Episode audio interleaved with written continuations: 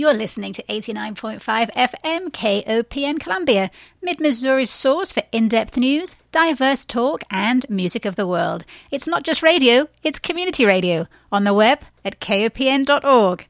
And this is Speaking of the Arts.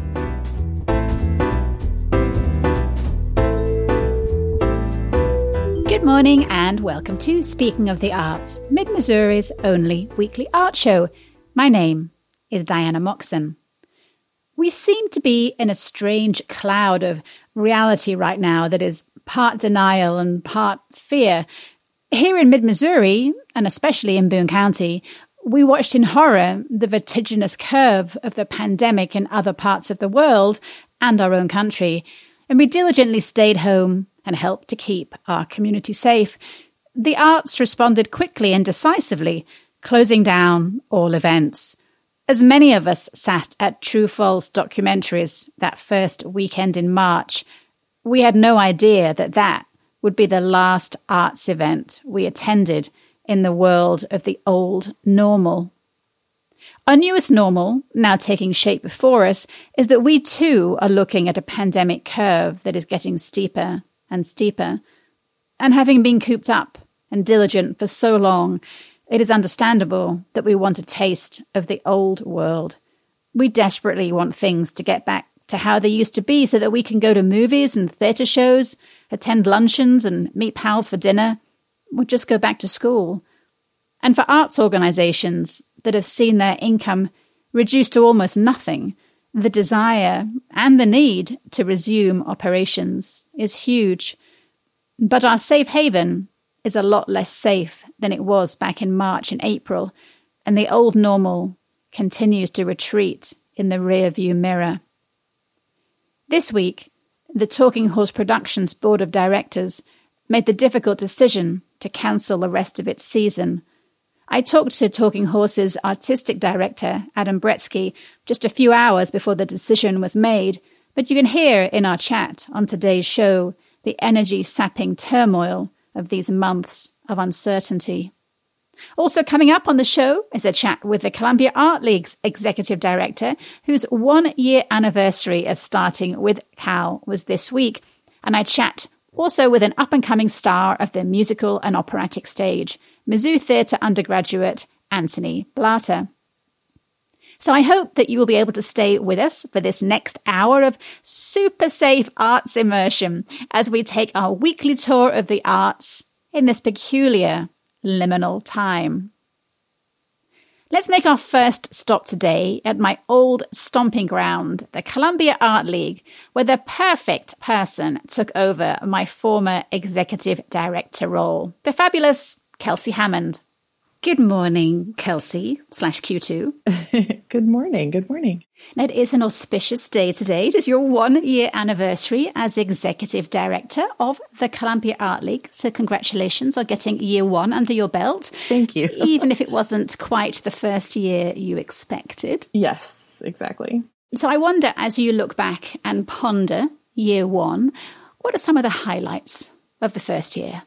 I think I mean, just in general, being back in, I mean, there there are obviously things that are just art league related. That sort of, you know, receptions and seeing people looking at the art, really, you know, putting their face right up and and standing back and engaging in each artwork is always thrilling. And um, talking to people about their process and also talking to people about feeling like they've failed if they weren't selected, but then kind of talking them through that and what that's like. And there's lots of stuff that I love about that that has been wonderful.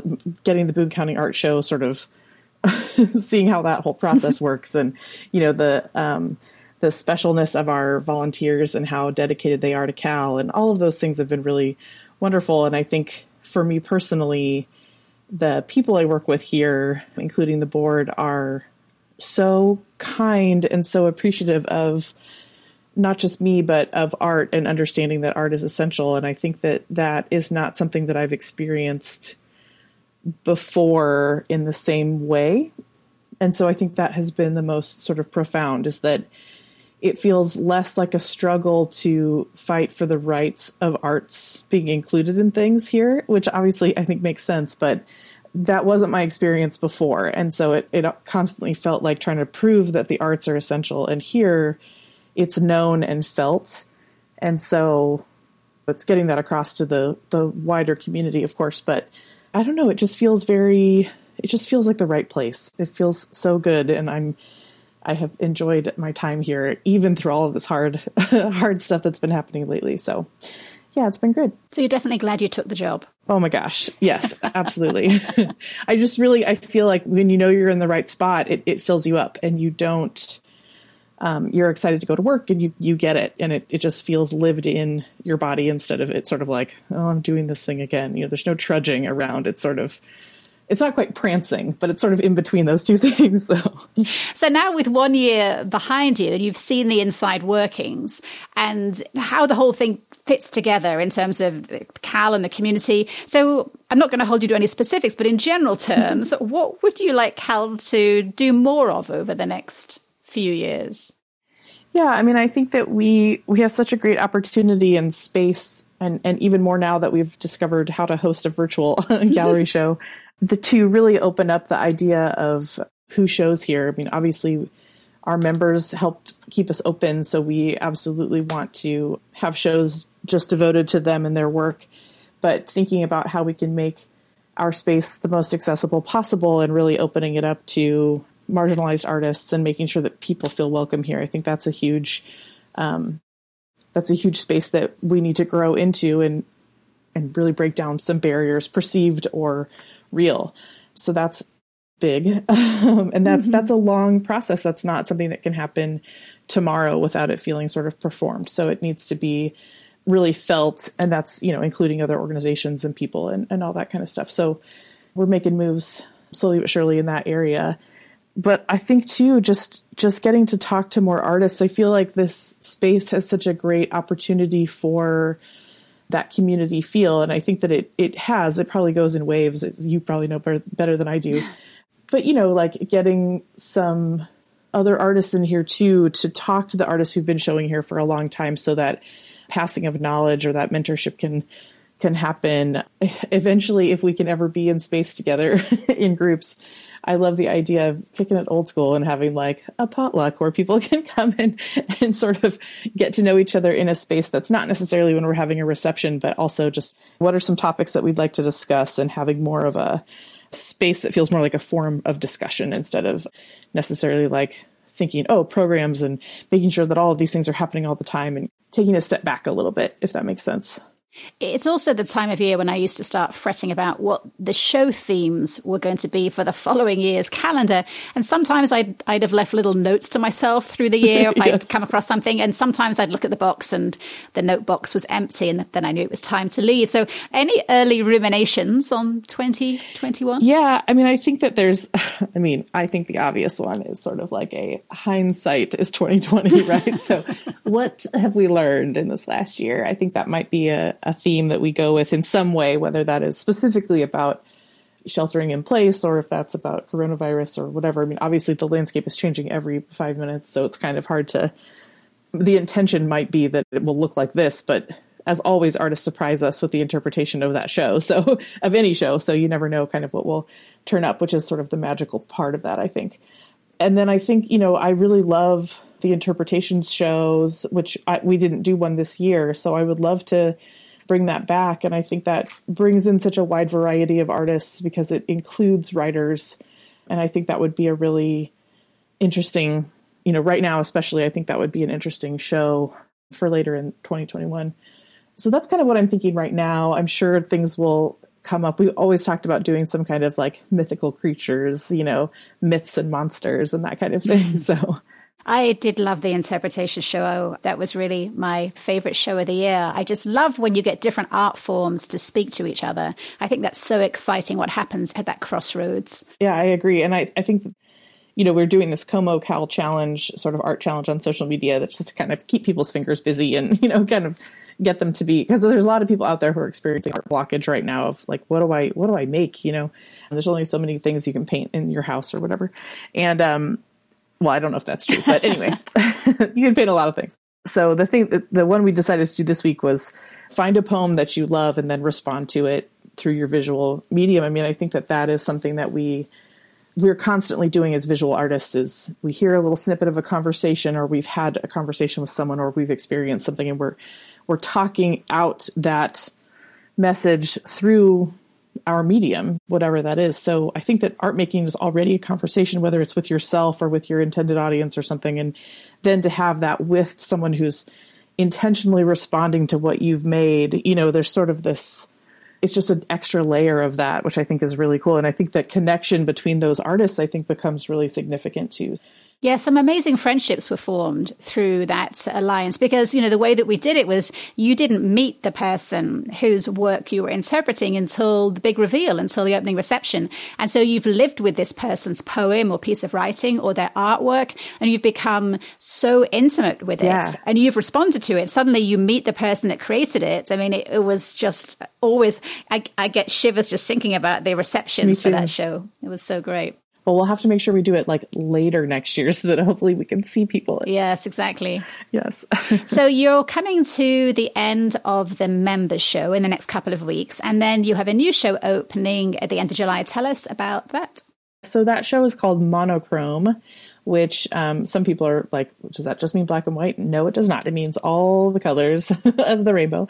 So monochrome really is sort of the exploration of a color and what that means. So, I mean, if somebody were to, to turn something in that wasn't all green or something, that might be okay. But really, we're looking for that idea of that the, that the artwork is predominantly one color and the variation on that. The variation being how the hue changes with shade or tone or tint and what you can make with kind of a limited palette like that. How creative can you get with that?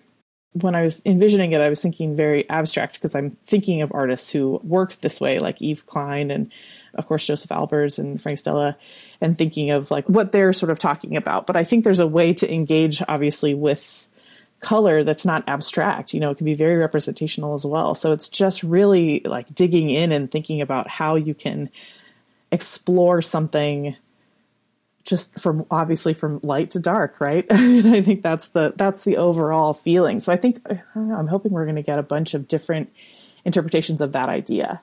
So anyone interested and they want to submit a work, what are the submission dates for that show? We're trying to do everything online except bringing in your work so that we have contact lists as possible. So if you enter your work by the 24th or 25th and bring it in, then you will be a part of the juried selection. 24th or 25th of July? Yes, yeah. Okay, so just a couple of weeks away. Yeah, and it will hang on the, uh, we'll open the show on the 28th of July. And it'll be a show that you're opening both virtually and in reality. I think so. I think so. We don't have that solidified yet. It's still kind of up in the air. We did not put the member show in a virtual space because we we're like, okay, we're going to be open and try to encourage people to come in safely with masks and everything. But I think that, you know, some people don't want to leave their homes yet or, you know, don't want to necessarily come in and that that makes total sense. So if we have the person power, we will try to also put it on in the virtual space. You know, with everything it takes um, twice the amount of work. Yeah, yeah exactly. yeah, I didn't want to say it quite like that, but yes, it does. So we're trying our best, but um, it is a little bit hard to to basically do two shows simultaneously and also doing our South Gallery show and the other things that we've got going on. So there is always a lot going on at Columbia Art League. Well, Kelsey, thank you so much. And um, maybe next time, let's talk about the Emerging Artist Mentorship Program, which I know is close to your heart. Yes, it is. I'll see you soon. Okay, thanks a lot. From the fine arts of the Columbia Art League, our next stop today is the theatrical stage and a visit with Adam Brietzke, the artistic director of Talking Horse Productions, where, despite the theatre being dark, they have been working on something new. Good morning, Adam. Good morning. It is lovely to have you back on the show. I have missed our weekly improv sessions, although the absence of them has allowed my stress levels to subside somewhat, which is something I guess you have not been able to do, as trying to keep a theatre company afloat when the doors are closed cannot be easy. How are the collective Talking Horse Productions stress levels these days? Well, I, I think you hit the nail on the head. This has been a very uh, you know, we didn't sign up for this. Uh, I think I can say that. You know what? What's been difficult about this process is we've had a lot of starts and stops. It, it feels like what what happens is we we set a goal for our next production. We set all the plans and, and we go through the process that we've known, which is build a production team, hold auditions, plan for the show, and uh, market and hope for the best. And right now, it seems like there's a, a dozen steps kind of thrown into that mix. So, you know, most recently with uh, with our current production, E Baby, we planned that production with a limited audience, reducing the, the theater space to half, have all the audience wear masks, which will probably require no matter what, but not allow the actor allow the actors to not be masked so that the audience could see their faces. Um, and now, just recently, we've been hit with the uh, mask ordinance, you know, the mask ordinance is a great thing for the city. It's a great thing for public health. It's a very difficult thing for staging a play. In the list of exceptions, there's a lot of things for exercising, but there's not a lot for if you're portraying a role that's set in a time that they wouldn't have been wearing masks. And so then we have this difficult decision of does it go against the artistic integrity of the play to have people in masks to do the show? And then if we do that show with the masks on, are people going to be interested in seeing it? So we're we're faced with a number of difficult challenges. And as far as those decisions, well, we're we're still thinking about some possibilities there. Well, that was going to be kind of my, my next question is, you know, what are your current thoughts on restarting the Talking Horse season?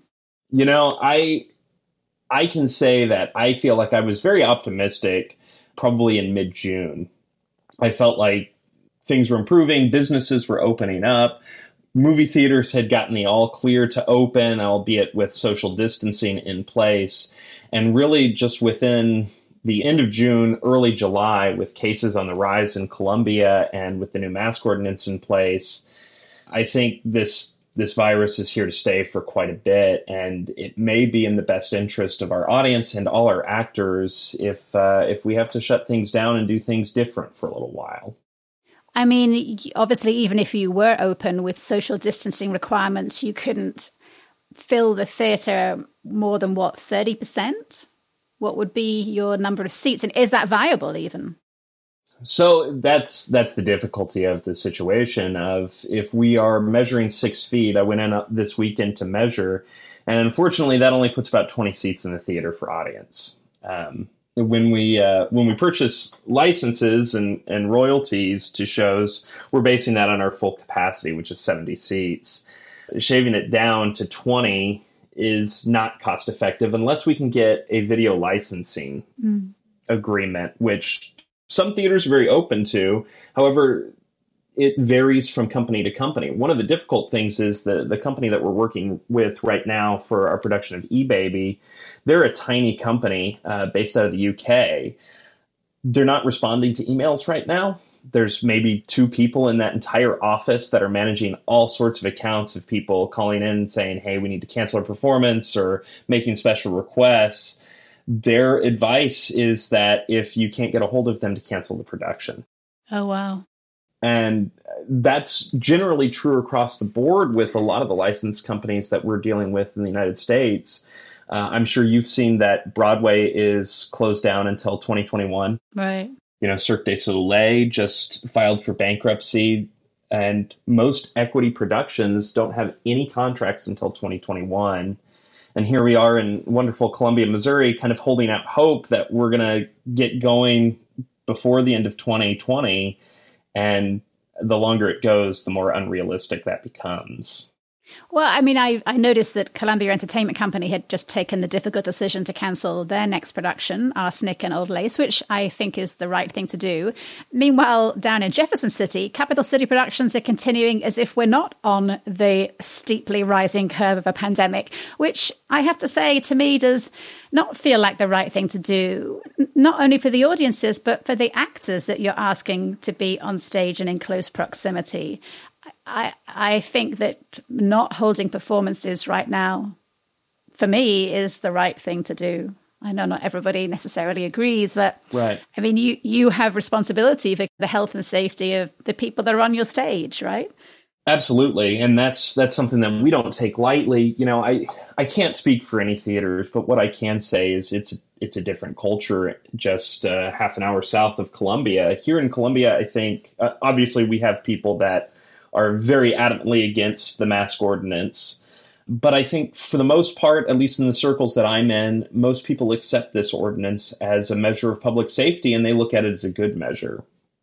I don't know if getting that close to capital city, if that would be the same stakes. And of course, for a business, especially a business that's just moved into a new building, they've got bills to pay, they've got creditors to pay. Just having mounting periods of inactivity isn't, uh, it, it's not easy for anybody. Right.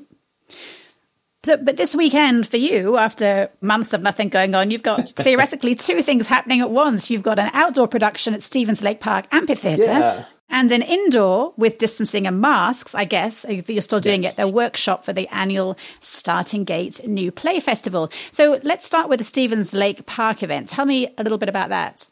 Yeah, so one of the things that we did pretty early on after we announced the, the closure of the theater is we put up a survey for our patrons to respond to where we just asked very simple questions. For instance uh, we asked about a mask policy at the theater.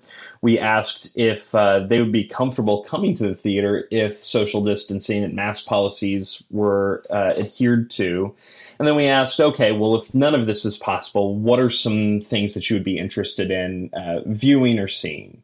We asked about, you know, Zoom performances, and then we asked about outdoor events. And overwhelmingly, our audience responded with they would be willing to come to an outdoor event where they could socially distance, spread out, come when they wanted, stay as long as they wanted, and then take off.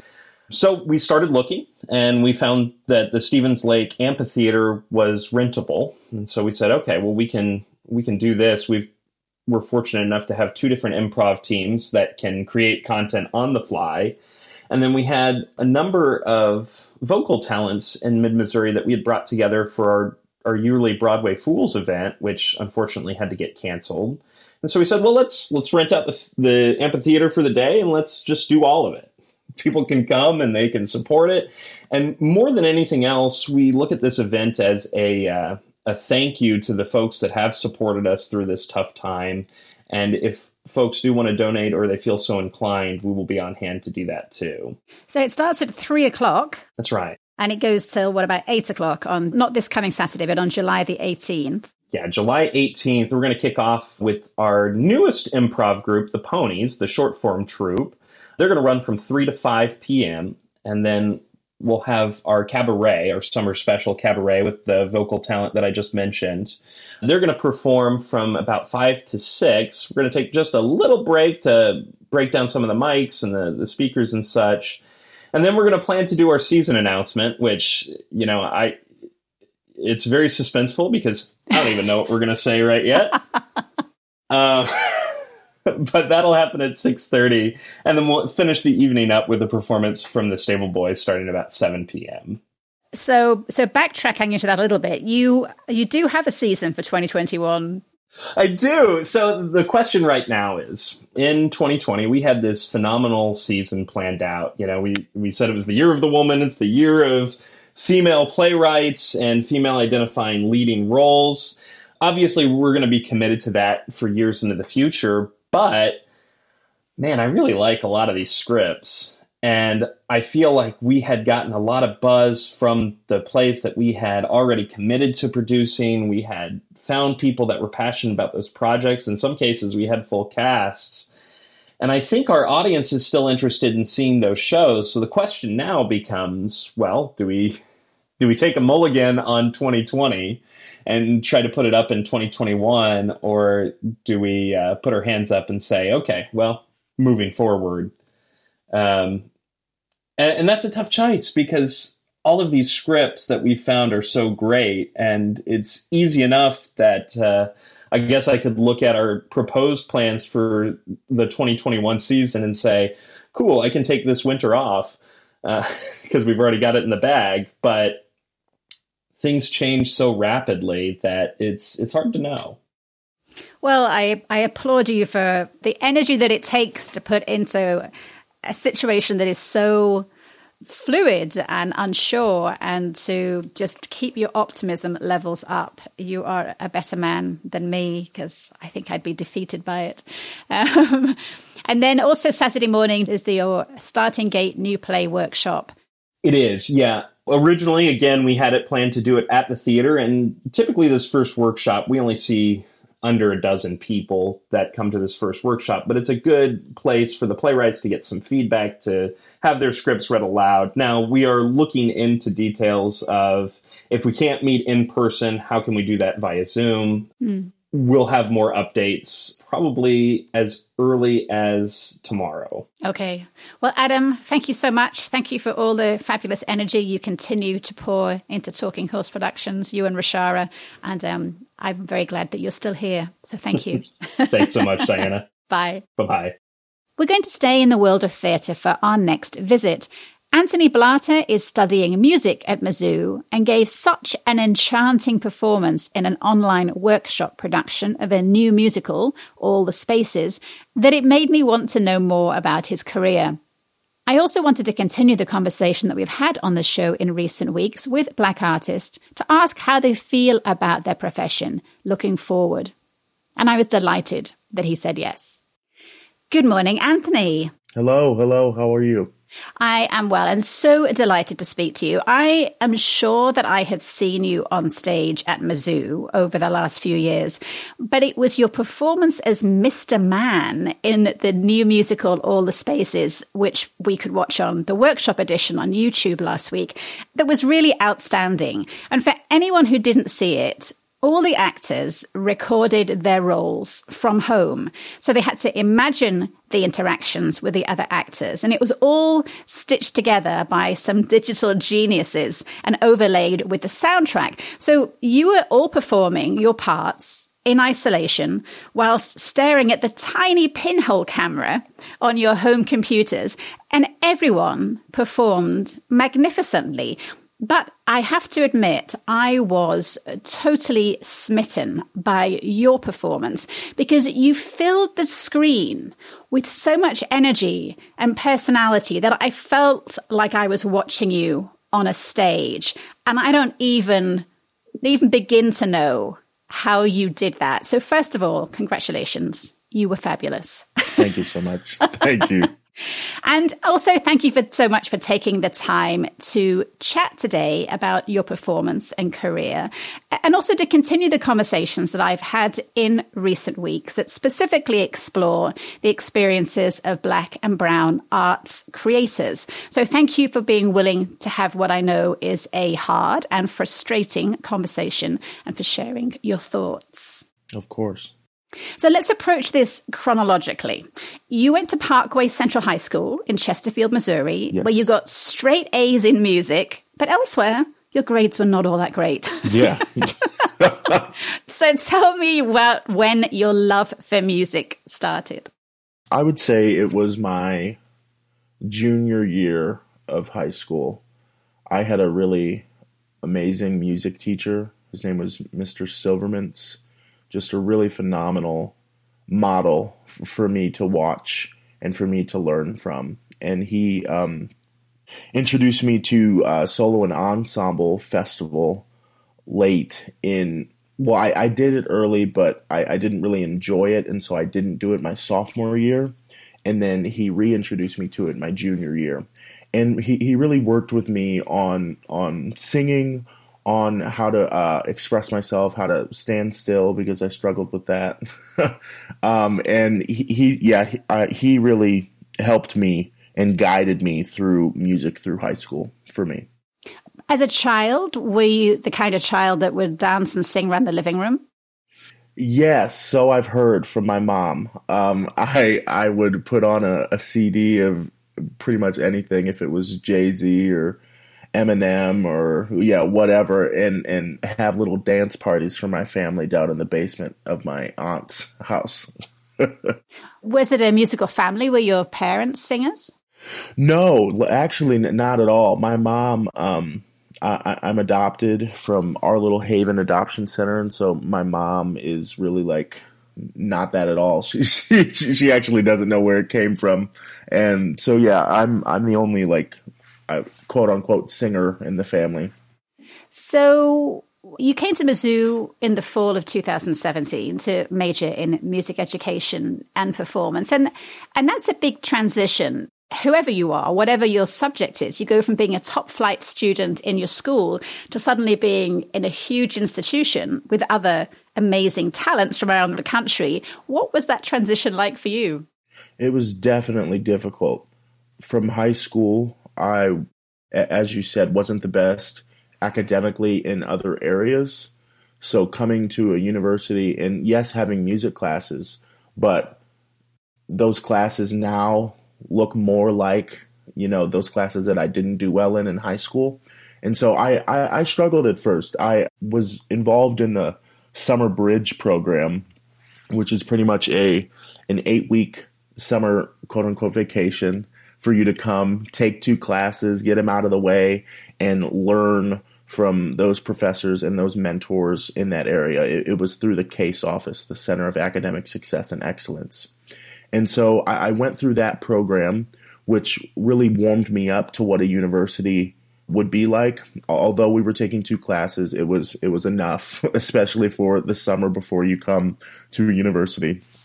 And so that warmed me up, but the amount of hours that I had to take as a music major was just a lot and I wasn't necessarily ready for it because I I didn't learn some of the academic skills from high school and so it didn't translate into college yet it started translating after my sophomore year.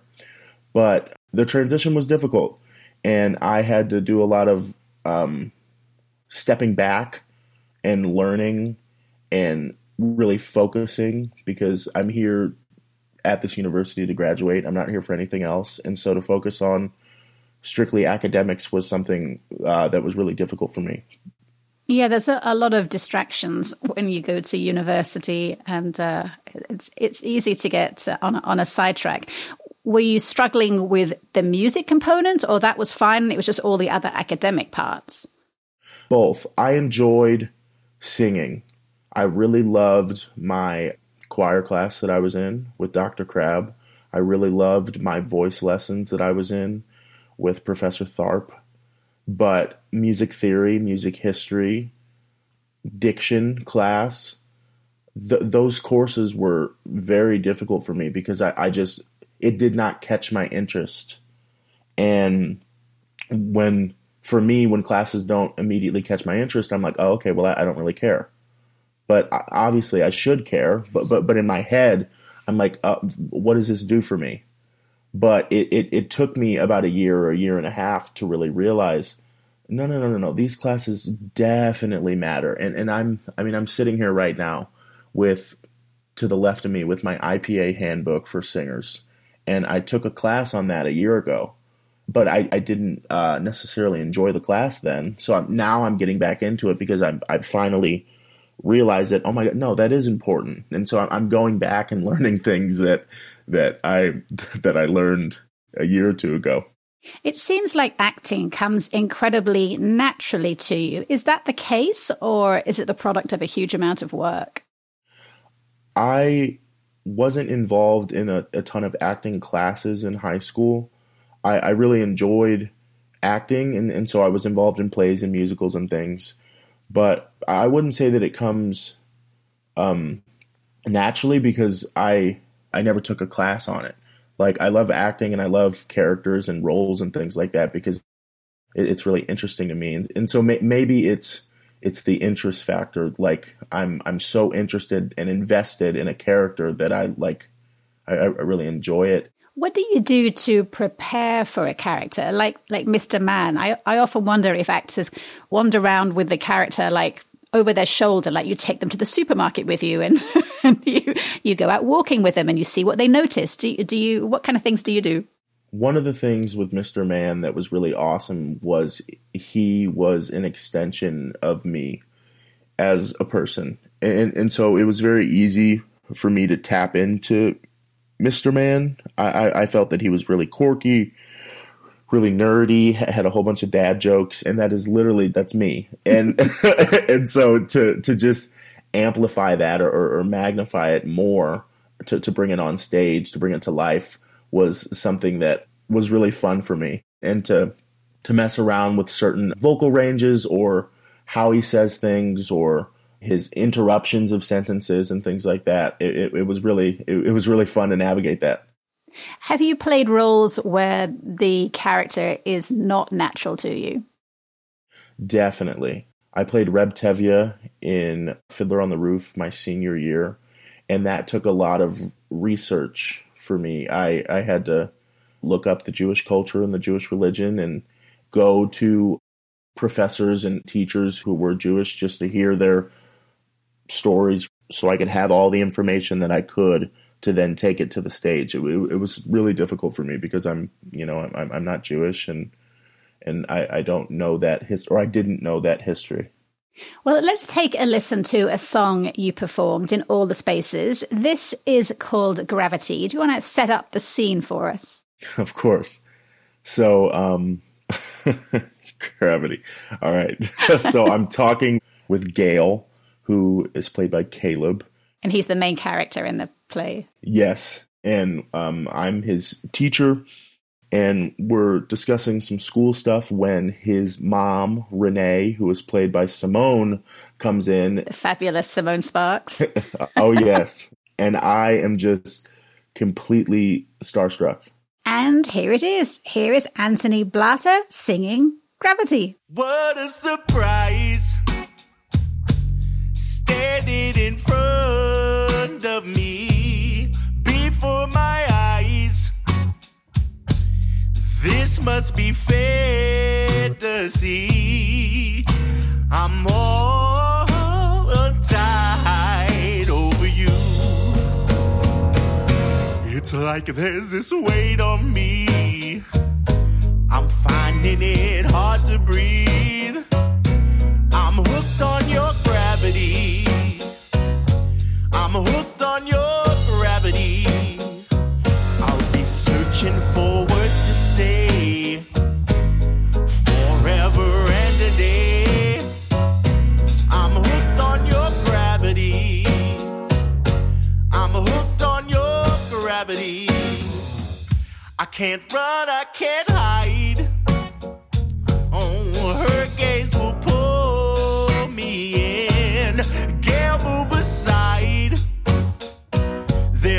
Fighting what's happening.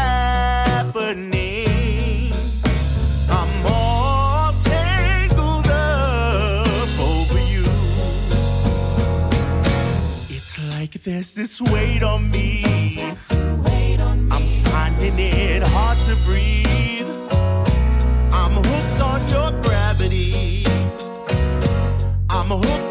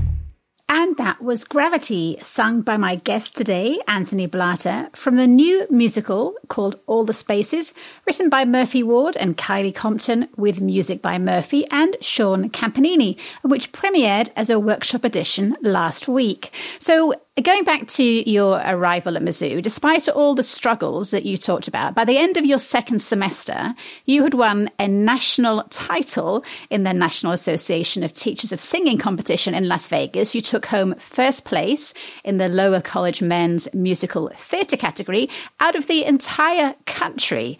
But you almost didn't make it to Las Vegas. Tell us about that. Las Vegas was something that sounded really cool but also to me wasn't feasible financially. And so um, I, I, made it that far. I was invited to the national semifinals in Las Vegas, but I needed to get there. And so, with the help of the School of Music, with me setting up a GoFundMe, I actually raised, um, I think, $1,200 or $1,300 for plane tickets for my mom and I and uh, yeah, yeah, j- just a plane tickets there and back to to get there to enjoy the competition, to have fun, and then to get back. So yeah, that that was uh that was an interesting time. was it a surprise to win, or did you just go into it thinking, telling yourself, "I've got this"? Both, because I, I definitely am confident in my abilities, but I never thought that I, I, was always like, oh, a freshman, like how could you know what I mean? Like, like no way. Especially not knowing anything about the competition or, or the national competition or anything really, because that was my first year doing it.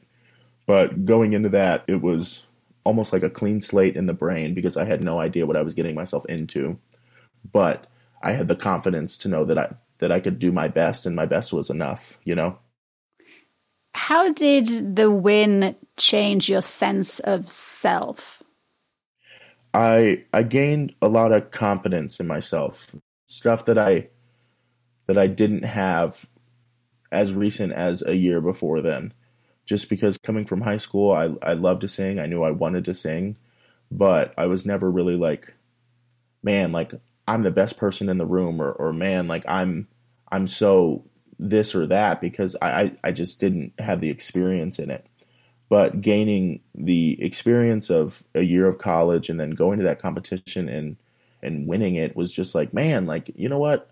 I, I can I can do what I set out to do and, and, and I am confident in myself and other people are too. Well, it just so happens a clip of you singing your winning rendition of If I Were a Rich Man from Fiddler on the Roof is out there in the world of YouTube. So let's take a listen. If I were a rich man, all day long I'd biddy biddy bum.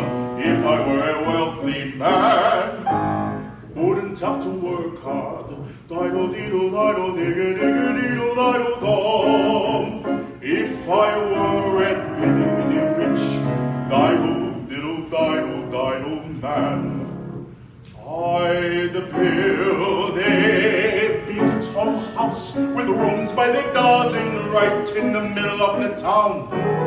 A fine tin roof with real wooden floors below.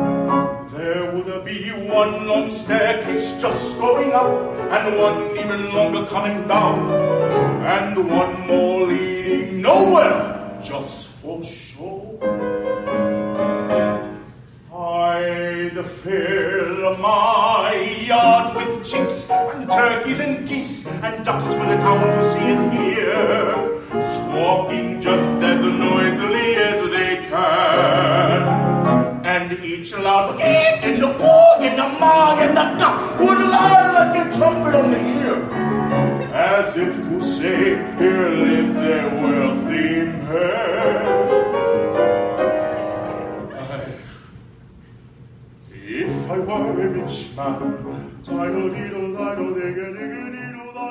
was my guest, Anthony Blatter, winning the National Association of Teachers of Singing competition in Las Vegas a couple of years ago at the end of his freshman year at Mizzou. So now you're on the cusp of your senior year and you're potentially stepping out onto the national stage at a time when theatre and the arts in general are having a reckoning about the inherent racial inequality that pervades all branches of our creative life. So, big question first how do you feel about the future you are stepping into? I feel like the future is on the up and up in many ways. I think with coronavirus, things could be very different. I've seen pictures recently on Facebook of like full opera houses or full theater houses and things like that. And I just, I personally don't think that it, it will ever get back to that ever again because of the social distancing, which is sad to, to, to look at a picture like that and to see a full house and go, wow. And then, but, but just because of the way the world is right now, I, I just don't see that happening in the near future with, with full houses like that. I think the future is bright with telling black and brown stories. I think that that is the main thing is it's about telling our stories and having a seat at the table finally and so I, I think those stories will be told more and more and more until it becomes a norm. And then it becomes the, the thing and having black and brown people play black and brown roles. And not playing black and brown roles but but just having representation on stage. I think that that is the most important thing. Because i i know for me growing up and watching i mean shoot D- Disney movies, uh, let's say Cinderella or whatever, and and seeing no representation was something that that I didn't see as an issue as a kid, but now looking back on it, it, it, it was challenging to to sit there and, and see all, all of these white faces and no one that looked like me or, or represented me or anything like that. And if someone represented me, it was in a in a not so great role or you, you know in, in a if, it's a slave or if it's a if it's a, a house help or things like that. And that's not what you want to see as a as an eight year old kid, ten year old kid when you're watching movies or shows or things. And so I, I, I think the tides are turning definitely with representation. There's also a big difference, as I've talked about with other guests on the show, between black theatre and theatre with black people in it. And there is a lack of a willingness to perform plays that are black theatre. And then that's i think what we need to see more of that tell black stories that tell not only the difficult side of black history but also the uplifting side of mm-hmm. fabulous black and brown people that have been hugely successful and have done wonderful things that there's you know there's two stories multiple stories to be told. Do you see a willingness for more black theatre spaces Definitely. I think that is definitely going to happen in the near future. I, I, I see plays written, directed, the whole thing by, by black and brown faces. I see actors, actresses, black and brown faces. I see full shows that are that are strictly about the black and brown story. Mm-hmm. And it's about time for that stuff to happen. And it's been time for, for that stuff to happen. And I'm I, am excited for these next couple of years. I'm hopeful, very hopeful to to see people that look like me up on stage, and especially for the younger generation. We were planning on doing, well, shoot, last year when we did ragtime at the university, to be up there with a whole bunch of different people from, from different backgrounds, different races, whatever. And to see kids out in the audience, I mean, you, you know, that that was amazing to know that they are looking at me or looking at my friend who is who is black or brown or whatever on stage and and for them to for them to go man like I could be that. You, you know what I mean? I, I, I hope that kids that kids think that. You, you know, like like I see myself in that person. I'm sure you've read the Dear White American Theatre Letter, which was Yes. signed by over 300 national actors, which is an eloquent shower of hot knives into the existing theatre culture.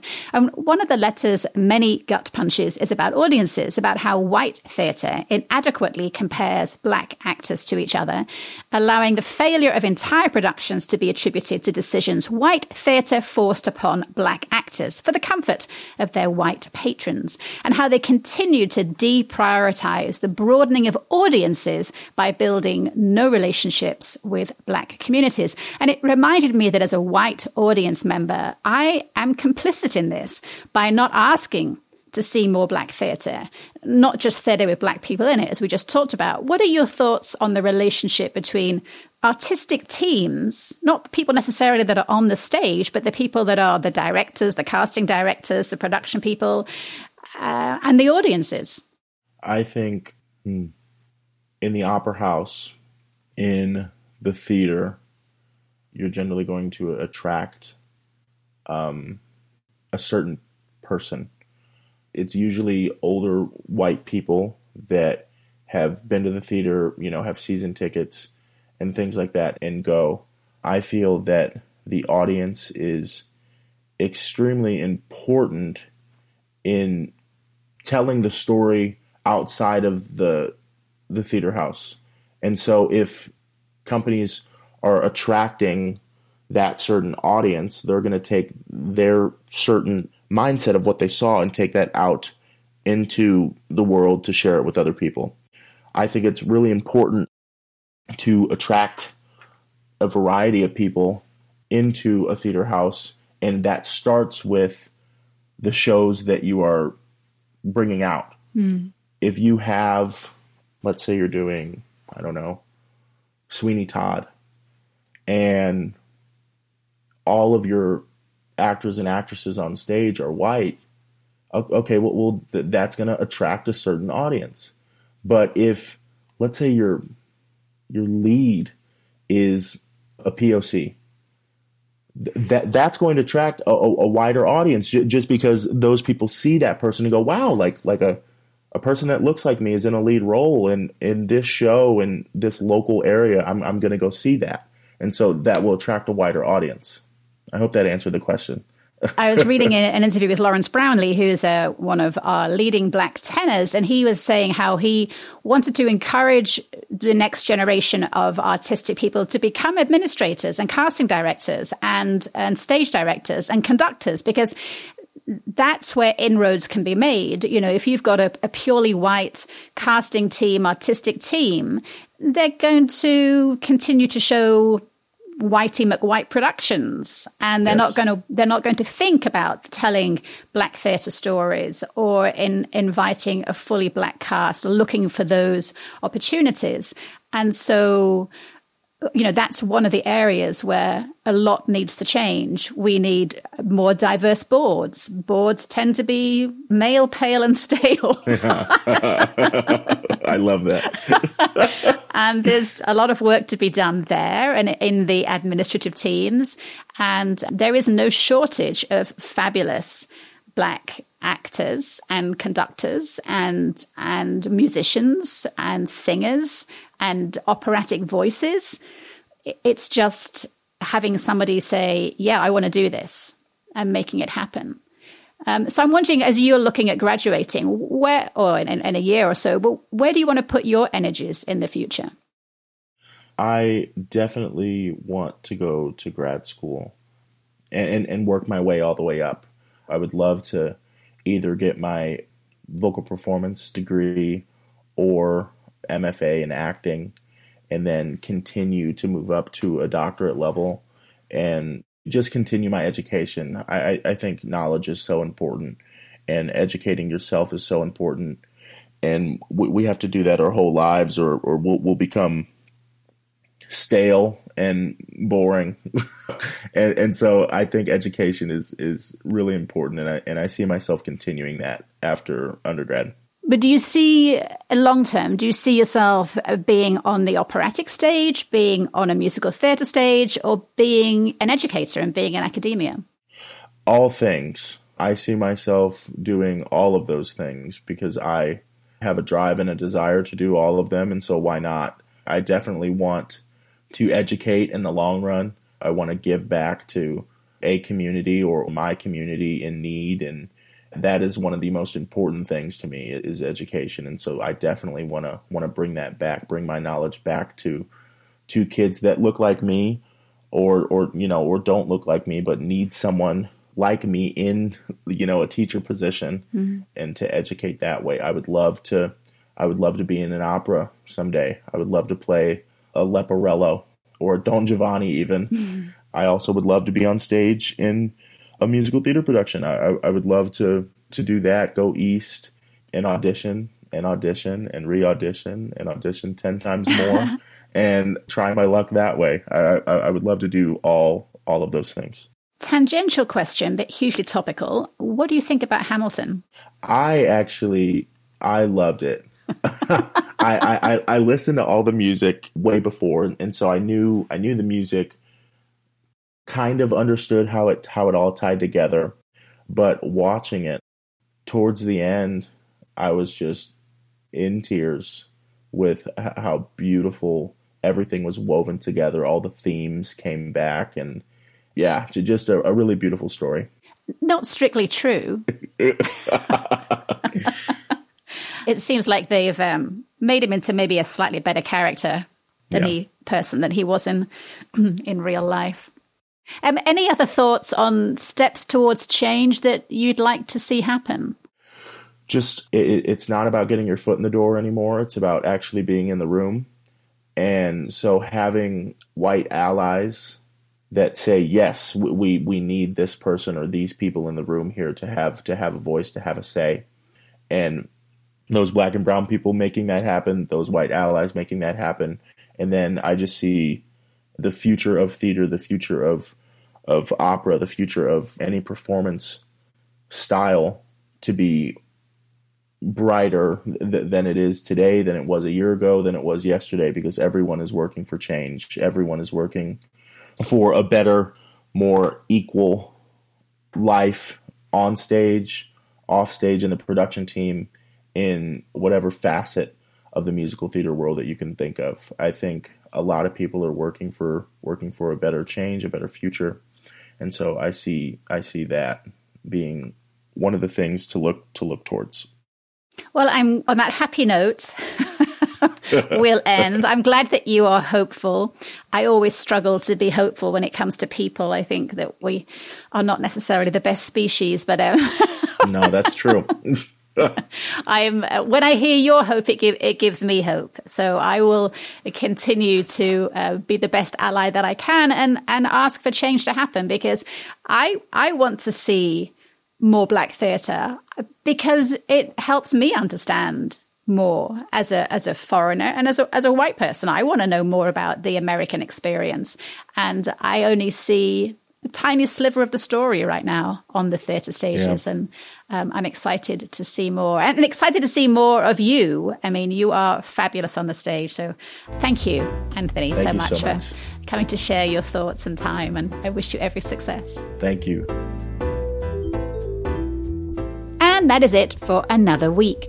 I will post a link to the Columbia Art League's entry form for their upcoming monochrome exhibit and a link to the Talking Horse Summer Special event on the Speaking of the Arts Facebook page. And if you want to listen to this show again or suggest it to someone else, all the episodes are available as podcasts, which you can hear at speakingofthearts.transistor.fm. Or you can also connect through the KOPN website at kopn.org. Finally, thank you so much for listening. I'll be back next week with more news from the local art scene. And until then, stay arty, Columbia.